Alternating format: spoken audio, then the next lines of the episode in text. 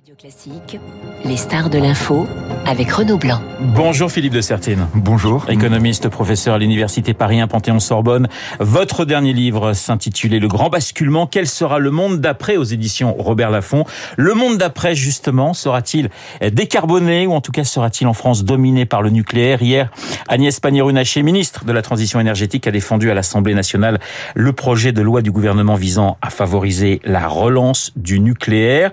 Le nucléaire et la France, c'est euh, une histoire qui est assez ancienne. C'est une sorte de je t'aime moi non plus selon les politiques? Oui, oui, c'est vrai. C'est euh, je t'aime moi non plus, notamment, on va dire ces dernières années. On va rappeler d'ailleurs que le parc nucléaire en France a en moyenne 38 ans d'âge. Ouais. Hein, ce qui veut dire que justement se pose la question qu'est-ce qui se passe après? Parce que 38 ans, euh, c'est pas encore, on va dire, un âge canonique pour les centrales, mais ça commence à être un âge où effectivement on voit arriver, si vous me permettez la métaphore, quelques rides, quelques crevasses et là, bien sûr, nous avons eu euh, et même des fissures, hein, pour et des fissures, euh, exactement. Oui, exactement. Et donc, euh, on a, je dirais, cette sorte de rénovation mm. Euh, très importante qui doit être menée. On l'appelle le grand carénage, comme on fait avec des grands bateaux.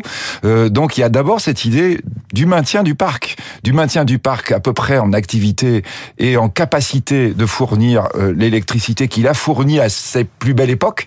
On en est très loin. Hein. On a été jusqu'à 50% cette année de la capacité d'utilisation du nucléaire. Et donc là, quand vous dites je t'aime moi non plus, on voit la problématique, c'est-à-dire que si on s'aime plus trop, on risque d'avoir des conséquences un peu lourdes. Alors justement, on, on s'aime encore. Alors c'est peut-être un mariage de raison, mais contrairement aux retraites où les Français sont contre la réforme, là, lorsqu'on pose la question aujourd'hui sur le nucléaire, il y a une majorité de Français qui disent oui, il faut développer le nucléaire en France.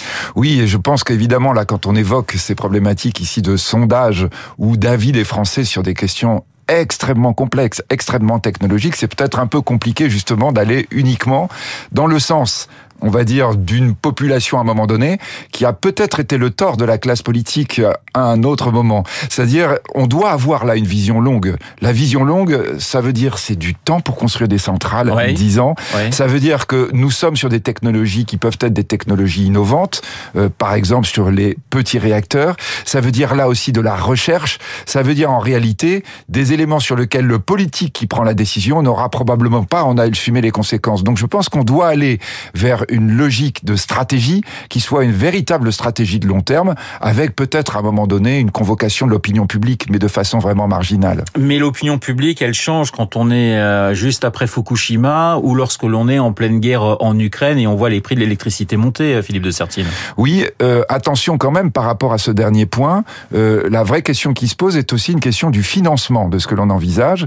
Euh, Aujourd'hui, on plaide, et le président d'EDF est le premier à le faire, devant le Parlement, euh, pour une augmentation du prix de l'électricité pour financer ce parc nucléaire. Parce qu'il est vrai que là, jusqu'à aujourd'hui, et on va dire dans euh, cette sorte de relation longue qu'a la France avec le nucléaire, finalement, on a eu ces dernières années l'idée que il fallait pas augmenter les prix parce qu'il ne fallait pas froisser politiquement, évidemment, euh, les consommateurs et les électeurs, mais on était dans une situation de déficit chronique.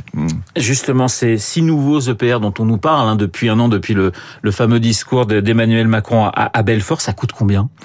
Alors, on est avec euh, des... Parce qu'il y a des chiffres qui sont assez extraordinaires et puis sont multipliés par deux, par trois, par quatre en fonction de, de l'évolution des travaux généralement. Je dirais l'élément sur lequel ouais. on est aujourd'hui, c'est une base à 51 milliards. D'accord. Euh, mais on est sur des éléments par rapport au type de nu, au type de réacteur et au type de d'innovation qu'on va envisager, effectivement, dans lesquels on navigue un peu dans le flou et sur lesquels, quand on parle du coût, on est, euh, je dirais, absolument pas dans le, la manière dont ce coût va être financé lui-même.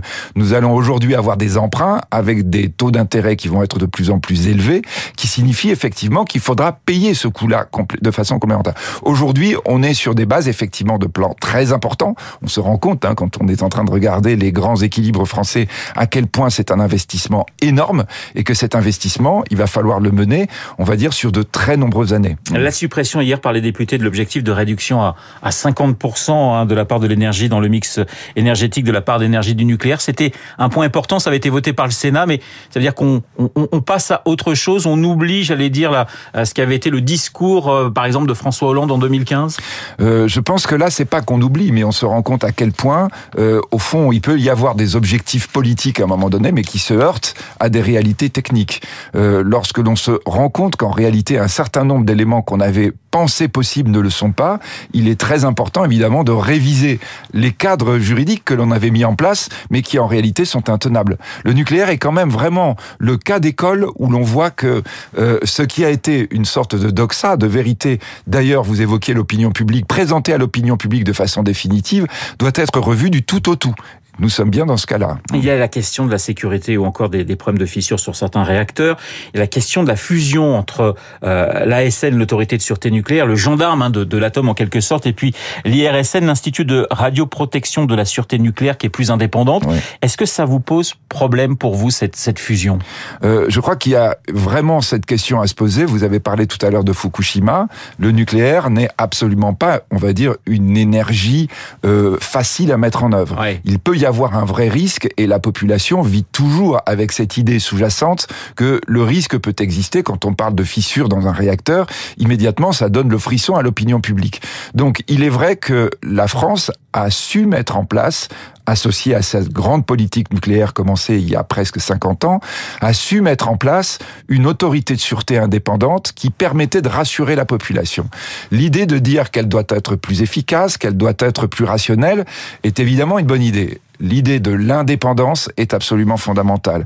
Et ça, c'est un exemple que la France a donné à beaucoup d'autres pays en matière de nucléaire. Il ne s'agirait pas là que, effectivement, pour, on va dire, des raisons peut-être administratives, on ait une perte de qualité dans la manière dont indépendamment du pouvoir, indépendamment des attentes économiques, on doit juger le risque nucléaire lorsqu'on l'utilise en énergie civile. Le nucléaire divise également en, Europe. Hein. On est là dans une sorte d'opposition d'ailleurs assez forte entre l'Allemagne et, la France. Ouverture d'ailleurs aujourd'hui à la Commission européenne des, des, des marchés de l'électricité. Là, il y a vraiment une, j'allais dire une fissure entre la, la, la France et l'Allemagne, sans mauvais jeu de mots. Oui, euh, l'Allemagne, on va dire traditionnellement, et quand on parle du nucléaire, évidemment, on doit relier nucléaire civil et nucléaire militaire à un traumatisme par rapport au risque nucléaire, à ce risque nucléaire qui était concrétisé pendant longtemps par le rideau de fer et par le fait ouais. que le nucléaire était aussi associé au militaire. Aujourd'hui, l'Allemagne est confrontée à un énorme problème énergétique puisque le, ce sur quoi elle avait misé pour faire sa transition, c'est-à-dire le gaz, et plus précisément le gaz russe, est en train de se déliter dans cette guerre abominable qui a commencé il y a maintenant un an. Euh, la question, c'est de dire quel est le plan B, comment va-t-on faire, quel est l'élément qu'on doit envisager. Pour le moment, l'opinion publique allemande n'a pas encore bougé. Mais on le sait, euh, j'irais, la classe politique allemande commence à réfléchir. Il est évident que la relance des centrales à charbon aujourd'hui en Allemagne, parce que ouais. on n'a pas d'autre solution, est un problème pour l'Europe, puisque nous en avons des conséquences, mais est un problème central pour l'Allemagne elle aussi. Alors le projet de loi sur le nucléaire en France vient un mois après la loi sur les énergies renouvelables. On a souvent opposé les deux en, France, hein, c'était soit le tout nucléaire, soit l'énergie renouvelable. Vous pensez qu'aujourd'hui, dans l'esprit des, des Français même des politiques, on est dans une sorte de complémentarité? On est dans une complémentarité obligée, répétons-le. Euh, je pense que l'élément probablement crucial sur lequel nous devons travailler et qui est sous-jacent derrière cette question énergétique, c'est qu'en réalité, nous devons changer de modèle. Ouais. Et lorsqu'on est en train d'évoquer cette question, on parle pas de changement de modèle. On parle de changement d'énergie ou de modification du mix. Le changement de modèle, c'est celui peut-être qui a commencé à être envisagé aussi du fait des, des, des contraintes extérieures, c'est la sobriété c'est en disant nous devons envisager une sobriété. Vous voyez, je préside le comité 21. Dans le comité 21, nous travaillons énormément sur cette question de la sobriété en disant la vraie question, c'est un changement de fonctionnement de nos sociétés et l'énergie est évidemment une composante majeure, mais ce ne doit pas être la composante unique. L'idée n'est pas de créer une société comme avant avec juste une énergie différente. Philippe de Sertine, sur le solaire, pourquoi la France est très en retard par rapport à d'autres pays d'Europe, y compris des pays qui sont plus au nord que nous? Je crois parce que nous avons eu un défaut d'investissement, ça ouais. c'est très clair. Un défaut d'investissement public, un défaut d'investissement privé. Nous n'avons pas eu une politique pour pousser complètement et jusqu'au bout toutes les possibilités d'investissement. Nous évoquons toujours évidemment la question des panneaux. Les panneaux sont une problématique majeure. Euh, entre parenthèses, des technologies là aussi qui nous ont échappé complètement. Nous achetons nos panneaux massivement à la Chine. Mais 80% je crois des, des, des composants d'un panneau viennent de Chine. Absolument. Ouais. Et donc euh, soit on achète le panneau tout seul, soit quand on l'assemble, en réalité ça revient à être dépendant de la Chine. Mais vous avez le deuxième problème qui est le problème d'équipement en batterie. Les batteries ça coûte très très cher et dans l'énergie solaire, c'est absolument fondamental. Tous les pays du nord de l'Europe ont poussé les privés, les particuliers à s'équiper non seulement en panneaux, mais aussi en batterie. Et là, nous avons un retard considérable. J'ai une question sur l'actualité. C'était le nucléaire hier en France à l'Assemblée nationale. L'actualité, c'est la une des échos, c'est la chute de euh, Silicon Valley Bank qui affole les marchés. Alors, il y a eu plusieurs déclarations de ministres en disant ne vous inquiétez pas, il n'y a pas de risque de contagion.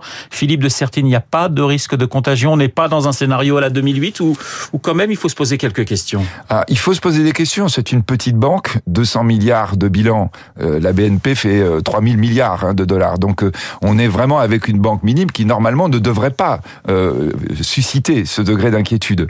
Quel est le problème? C'est que la raison pour laquelle cette banque s'est retrouvée en faillite, c'est que lorsqu'elle a voulu vendre, parce qu'elle avait besoin de, de, liquidité, de cash, euh, lorsqu'elle avait, elle a voulu vendre ses bons du trésor américain, elle a eu une décote énorme parce que ces bons du trésor qui avaient été émis en période d'inflation faible, aujourd'hui évidemment ne sont plus du tout compétitifs par rapport aux bons émis à 4 ou 5 de taux d'intérêt. C'est le problème de toutes les banques, de toutes les compagnies d'assurance dans le monde. C'est la raison pour laquelle nous avons cette énorme crainte qui se propage.